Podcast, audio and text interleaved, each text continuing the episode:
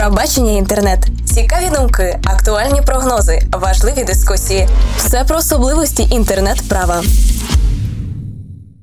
Доброго часу доби, дорогі слухачі. З вами Михайло Горкуша, і в цьому випуску про бачення ми поговоримо про веб-сайт та окреслимо основи для його захисту в мережі інтернет, про які більш детальніше будемо говорити в наступних випусках. Однак, аби розпочати спочатку, почнемо з визначень.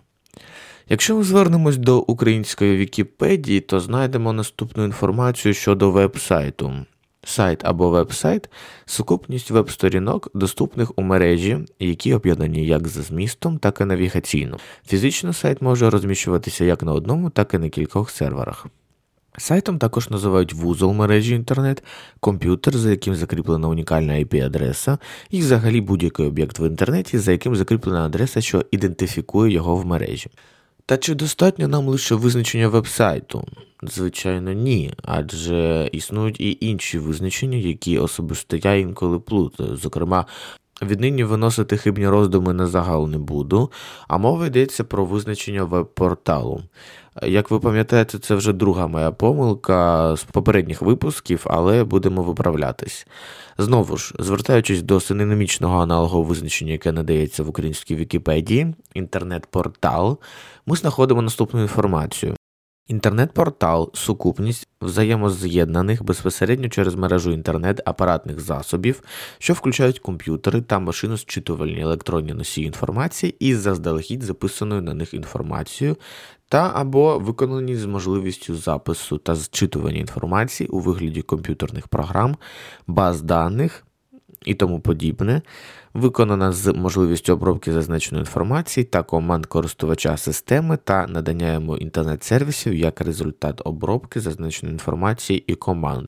Також е, в тій же самій статті зазначається, що інтернет-портал для користувачів це сайт, що надає користувачеві інтернету різні інтерактивні сервіси, інтернет-сервіси, які працюють у рамках єдиного сайту.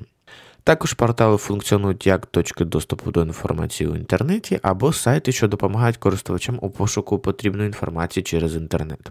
Такі портали представляють інформацію з різних джерел або тем об'єднаним способом, і також називають навігаційними сайтами. Всі портали виконують функції пошуку, а також надають інтернет-сервіси, наприклад, електронна пошта, стрічка, новини тощо. Ідея роботи порталу створення або представлення критичної найбільшої маси інтернет-сервісів, якими б можна було залучити до себе таку кількість користувачів відвідувачів, яка буде постійно поповнюватися та збільшуватися.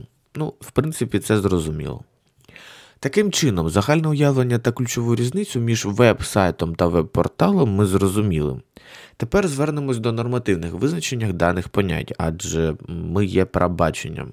І хочу сказати, що порівняльну табличку визначень буде наведено в анонсі до даного подкасту на сторінці інтернет-права.ua. Зауважимо, що нормативно виділяють наступні поняття: веб-сайт, веб-сайт Верховної Ради України, веб-сайт Аудиторської палати України і офіційний веб-сайт системного оператора. Найхарактернішими ж є наступні загальні визначення веб-сайту. Веб-сайт сукупність програмних та апаратних засобів з унікальною адресою у мережі інтернет разом з інформаційними ресурсами, що перебувають у розпорядженні певного суб'єкта і забезпечують доступ юридичних та фізичних осіб до цих інформаційних ресурсів та інші інформаційні послуги через мережу інтернет.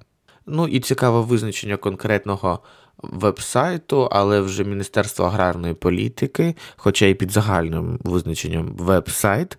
Тож веб-сайт офіційний сайт, що містить інформацію щодо випробувань коней на іподромах України. Ну, а чому б і ні? Можливо, окремі веб-сайти також можуть підпадати, в тому числі і під це визначення, хоча зрозуміло, що воно є спеціальним і використовується виключно для потреб Міністерства аграрної політики. Що ж до визначення веб-портал, то ми можемо зазначити, що в підзаконних актах закріплені такі визначення. Власне, веб-портал, єдиний веб-портал органів виконавчої влади, оброблення даних, розміщення інформації на веб-вузлах і пов'язана з ним діяльність, веб-портали, веб-портал електронних послуг Пенсійного фонду України. Тепер конкретно по визначенням. Зупинимось, зокрема, на перших трьох. Веб-портал Веб-сайт організований як системне багаторівневе об'єднання різних ресурсів та сервісів для забезпечення максимальної можливості доступу до інформації та послуг єдиний веб-портал органів виконавчої влади, центральна частина електронної інформаційної системи Електронний уряд, яка призначена для інтеграції веб-сайтів інших електронних інформаційних систем органів виконавчої влади та надання послуг громадянам та юридичним особам через мережу інтернет, програмно-технічна платформа веб-порталу та інтегрованих до нього веб-сайтів органів виконавчої влади, в тому числі Держкомтелерадіо, територіально розміщена у секретаріаті Кабінету міністрів України, і також визначення сутності групи оброблення даних, розміщення інформації на веб-вузлах і пов'язана з ними діяльність веб-портали. Ця група включає діяльність із надання інфраструктури для розміщення хостингу, оброблення даних і пов'язану з ним діяльність, а також надання засобів для пошуку та інших порталів в мережі інтернет. Цікаво, що той самий комітет, визначаючи розділ надання інформаційних послуг, говорить про те, що цей розділ включає діяльність пошукових веб-порталів, оброблення даних, розміщення хостинг, а також надання інших інформаційних послуг. Зауважимо, що в одному з визначень використовується і категорія веб-вузол, яка, як ми бачимо, дійсно суміжна з веб-порталом, в тому числі і за визначенням в Вікіпедії. А тепер перейдемо безпосередньо до введення про захист веб-сайтів. Що з основ ми можемо сказати тут? Безумовно, якщо ви цікавитесь даними темами, то могли вже чути акценти про невирішеність питання щодо юрисдикції як функціонування, так і захисту веб-сайту, його блокування органами тієї чи іншої держави або окремого сервісу. Однак, зважаючи на ситуацію, яка склалась в цілому, та Відповідно, аби максимально спростити подачу інформації для вас, можна сказати, що наразі захист веб-сайтів веб-порталів може здійснюватись як за національним законодавством, так і на основі вільних ліцензій, які розповсюджуються окремими спільнотами. Логічним в цьому ракурсі буде питання щодо правомірності використання вільних ліцензій, адже як ми можемо забезпечити контент правомірним захистом, якщо якась там ліцензія була розроблена певною компанією, чи то спільнотою, чи ще якимось товариством, а тепер ми будемо намагатись на основі цієї ліцензії захищати свій контент. Таке питання є доцільним, але на нього є і відповідь. З правового контексту, якщо ви використовуєте ту чи іншу ліцензію, розроблену певною спільнотою, наприклад, ви умовно створюєте користувачеві пропозицію, в якій зазначаєте, типу, шановний користувач. А ви можете ознайомлюватись з контентом на моєму сайті на таких то умовах, але якщо ви з цими умовами не погоджуєтесь, то будьте ласкаві, не відвідуйте цей ресурс надалі та не використовуйте контент, що на ньому публікується. Правовою мовою ви створюєте оферту, і якщо користувач залишається на вашому веб-сайті чи веб-порталі, то він погоджується з цими умовами і здійснює акцепт, тобто приймає ці умови і відповідно використовує контент та взагалі переглядає ваш веб-сайт або веб-портал, користується тими чи іншими сервісами на тих умовах, які ви йому власне надали. Про даний механізм ми говорили в тому числі і у наших YouTube випусках, зазначаючи про обов'язковість для вас правил сервісів інтернет-гіганту Google, якщо ви зареєструвались та маєте відповідний профіль. І, як пам'ятаєте, на етапі реєстрації ви і надаєте ту саму згоду дотримуватись правил веб-порталу та не порушувати їх. Якщо ви просто розповсюджуєте свій власний контент під тією чи іншою вільною ліцензією окремої спільноти, то внесок дальної спільноти у захист вашого авторського права полягає саме у наданні права використовувати цю ліцензію, захищаючи свої права. Але ви можете використовувати і контент, який розповсюджується під даною ліцензією з метою, звичайно, хоча б задоволення своїх потреб.